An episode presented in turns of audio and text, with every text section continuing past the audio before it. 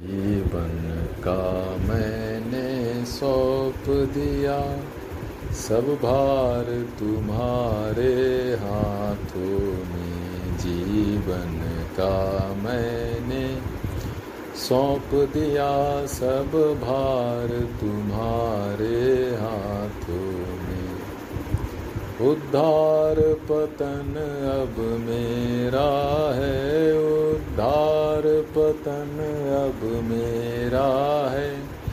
भगवान तुम्हारे हाथों में, भगवान तुम्हारे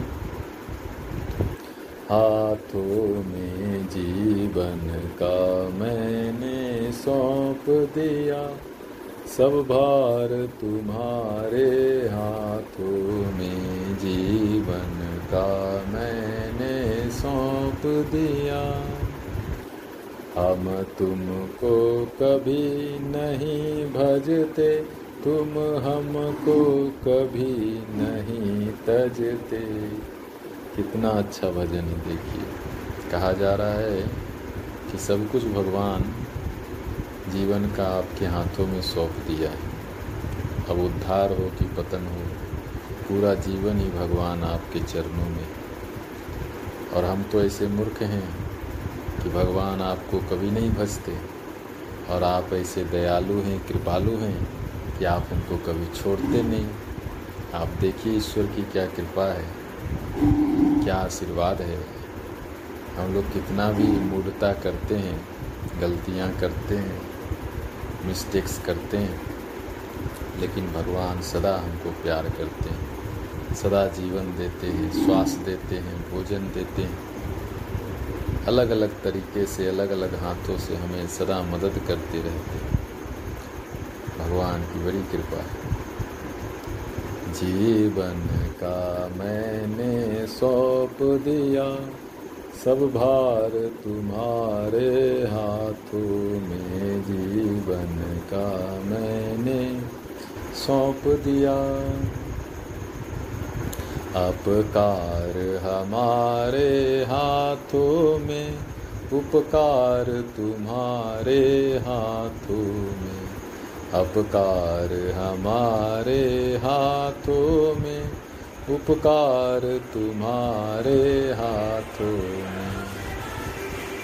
भक्त भगवान से कहते हैं कि भगवान, हम तो गलती कर कर के कुछ अपना पतन ही कर लेते हैं, अपमान ही कर लेते हैं।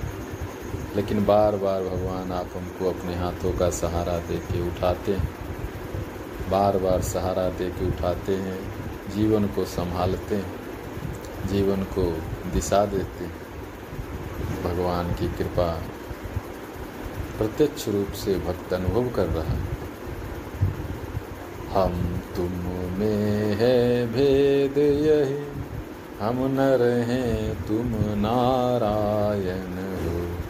हम में, तुम में है भेद यही, हम नर हैं तुम नारायण हम हैं संसार के हाथों में, संसार तुम्हारे हाथों में। हम हैं संसार के हाथों में, संसार तुम्हारे हाथों में। जीवन का मैंने सौंप दिया, जीवन का मैंने सौंप दिया। सब भार तुम्हारे हाथों में। ये भगवान, हम तो मनुष्य हैं, मानव हैं, साधारण। और तुम तो अनंत हो। अनंत शक्तिशाली, सर्वव्यापक नारायण। हम दोनों में तो बड़ा भेद है। हम तो संसार के भवसागर में माया में पड़े माया में पड़ के सुख दुख भोगते रहते हैं, संसार के उथल पुथल इधर उधर हमारे जीवन को नचाते रहते हैं। हम कठपुतली की भांति इस संसार में पूरा जीवन नाचते रहते हैं। भगवान, हमारा तो पूरा जीवन इस संसार के इस उथल पुथल में। लेकिन भगवान, आप तो नारायण आपने इस संसार की सृष्टि की। संसार की सारी बागडोर तो आपके हाथों में है। आप जैसा नचाते हो संसार नाचता है।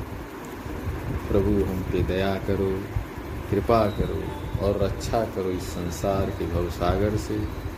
और रास्ता दिखाओ, मार्ग दिखाओ, पथ दिखाओ, ताकि इस संसार में सहज रूप से, सरल रूप से, आनंद से हम तुम्हारा हाथ पकड़ के, हम तुम्हारी भक्ति करके हम तुम्हारा गुणगान और भजन करके संसार को पार कर सकें। प्रभु, सहायता करो, प्रभु, मदद करो। दृग बिंदु बनाया करते हैं एक सेतु विरह के सागर में। दृग बिंदु बनाया करते हैं एक सेतु विरह के सागर में। मझधार के हाथों में हम हैं, पतवार तुम्हारे हाथों में। मझधार के हाथों में हम हैं, पतवार तुम्हारे हाथों में। जीवन का मैंने सौंप दिया, सब भार तुम्हारे हाथों में। जीवन का मैंने सौंप दिया। सब भार तुम्हारे हाथों में। उद्धार पतन अब मेरा है। उद्धार पतन अब मेरा है। सरकार तुम्हारे हाथों में, भगवान तुम्हारे हाथों में। भगवान से भक्त बिछड़ जाते हैं। विरह होता है और भगवान से बिछड़ के भक्त इस जीवन के मझधार में फंस जाता है। और मझधार में फंस के कुछ ऐसी ही हालत हो जाती है भक्त की कि जैसे कोई नाव, कोई नाविक, कोई मलाह बड़े ही तूफ़ान में, समुद्र में फंस जाए और दूर दूर तक बस पानी ही हो और तूफ़ान हो और उसे कुछ पता न और कई बार तो पतवार भी चलाने से कुछ नहीं होता।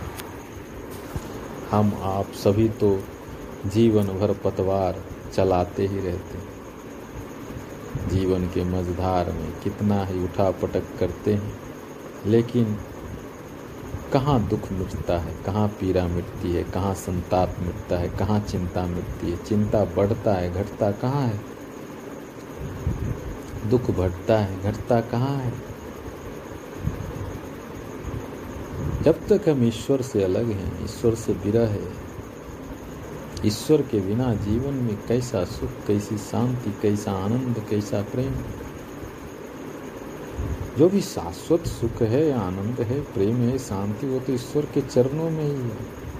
ईश्वर के गुणगान भजन में ही, ईश्वर के स्मरण में बाकी सब तो संसार के उथल पुथल हैं। अच्छे लगते हैं, लुभाते हैं, लोग दौड़ते हैं, पकड़ते हैं, लेकिन मिलता क्या है? मिलता क्या है? किसको क्या मिला संसार से?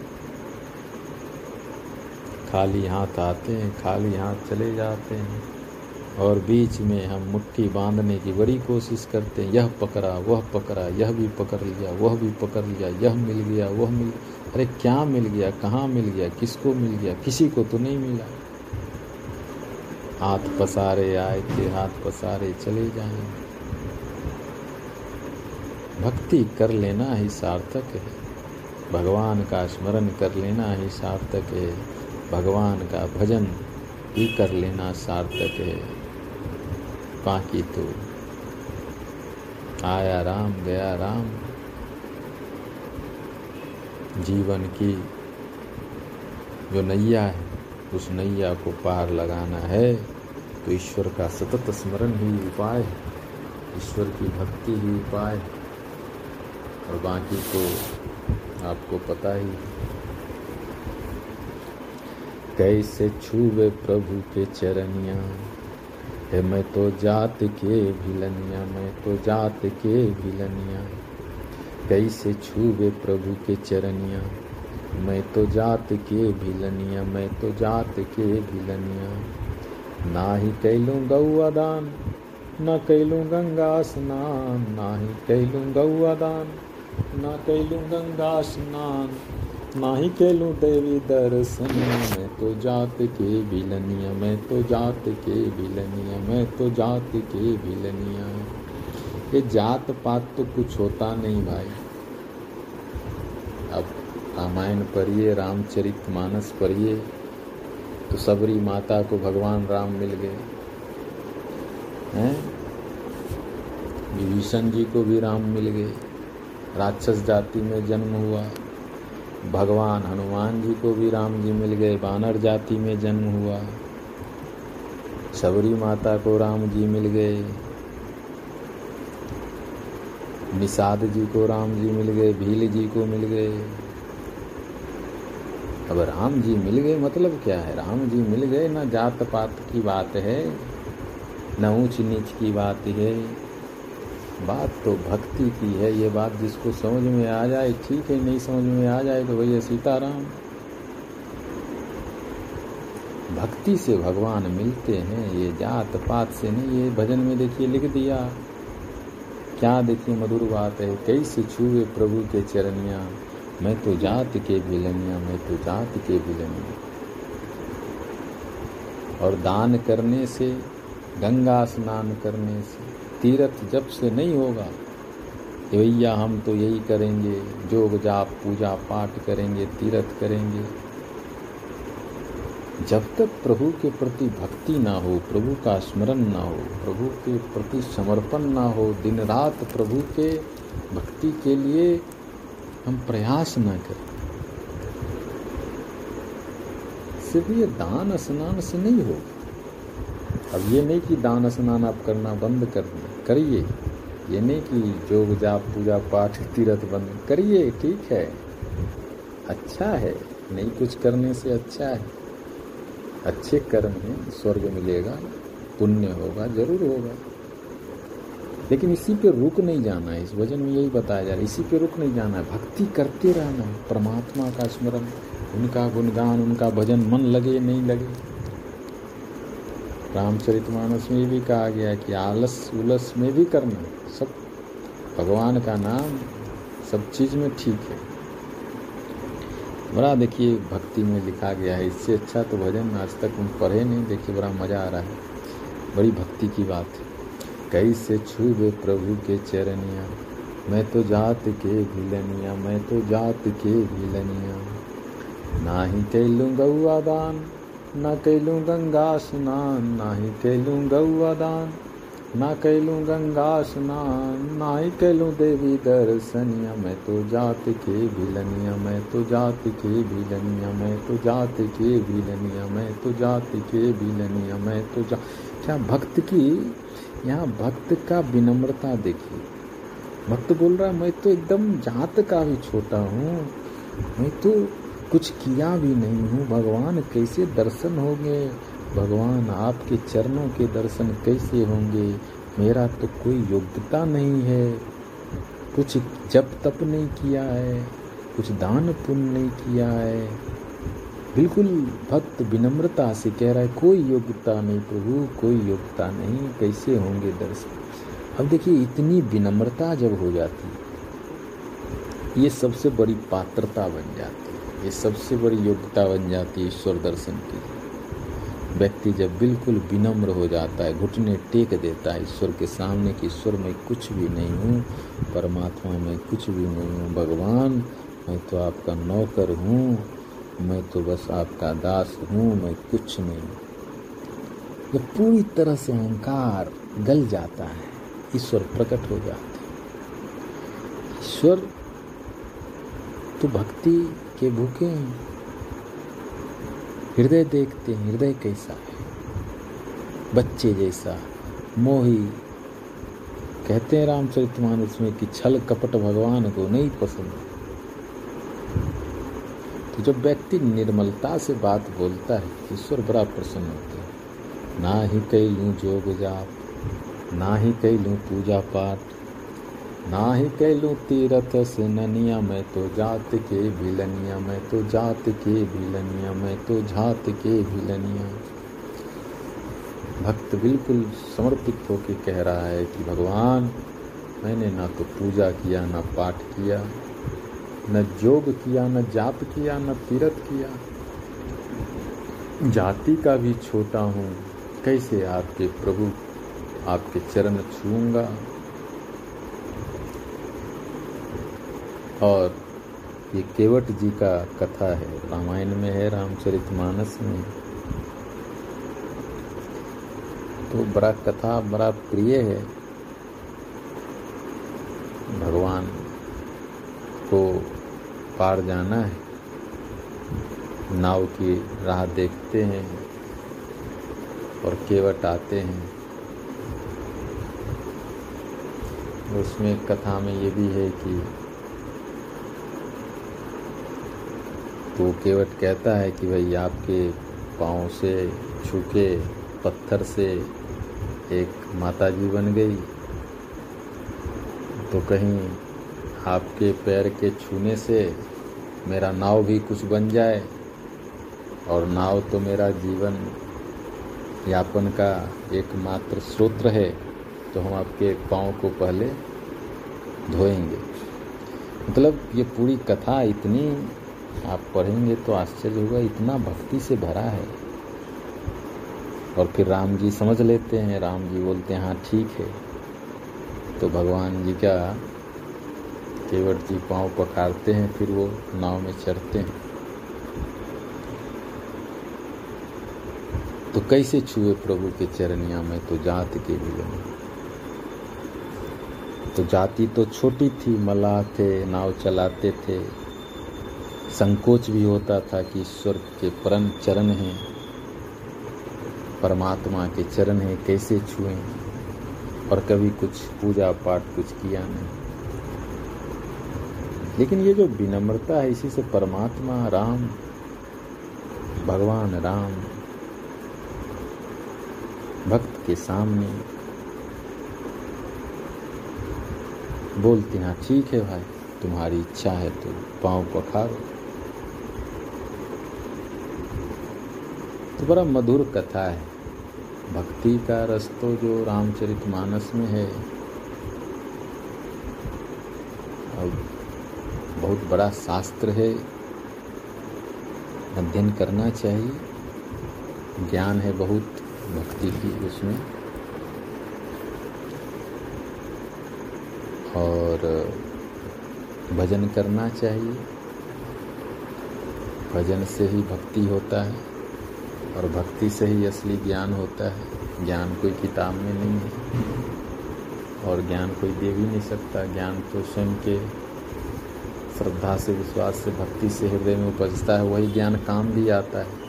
नहीं तो पोथी पड़ी पड़ी जगमुआ पंडित भयाना कोई ढाई आकर प्रेम का पढ़े सो पंडित हो नहीं तो पोथी पढ़ने से तो भाई ज्ञान नहीं होता। है बहुत आजकल लोग पोथी पढ़ रहे पूरी दुनिया में पोथी बिक रहा, पोथी खरीद रहे, पोथी पढ़ रहे और संसार की हालत आपको पता ही है।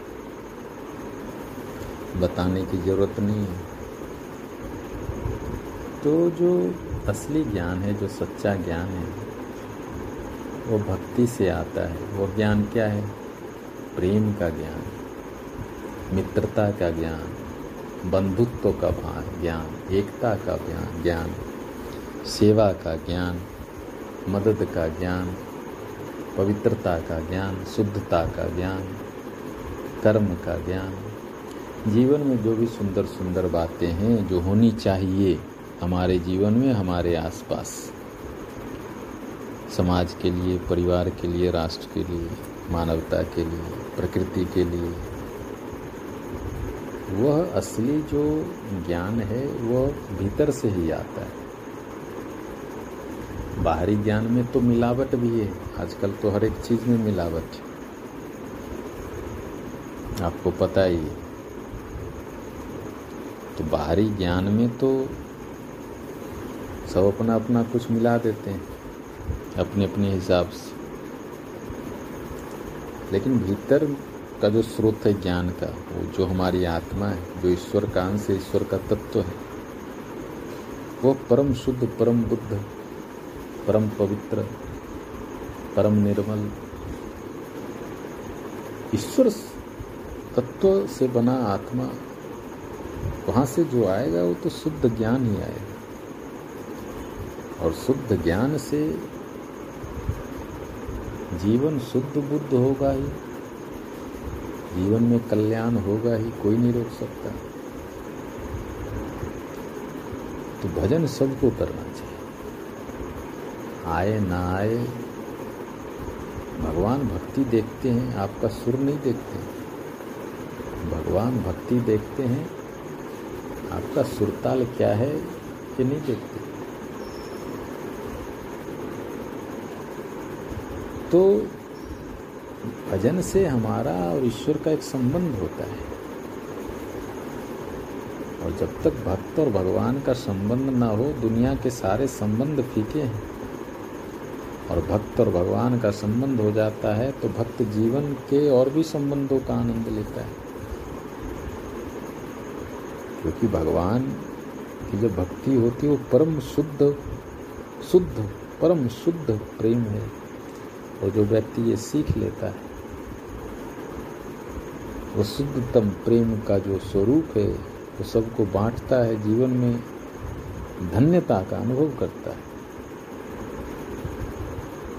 तो हम लोग भजन करते रहेंगे और हम लोग ईश्वर का स्मरण करते रहेंगे ताकि हम सबका कल्याण हो, हम सबका जीवन स्वस्थ हो, सुंदर हो, आनंदित हो। हम लोग सदा प्रसन्न रहें, खुश रहें और ईश्वर का सानिध्य, ईश्वर की कृपा ईश्वर की दृष्टि हम पे बनी रहे। ओ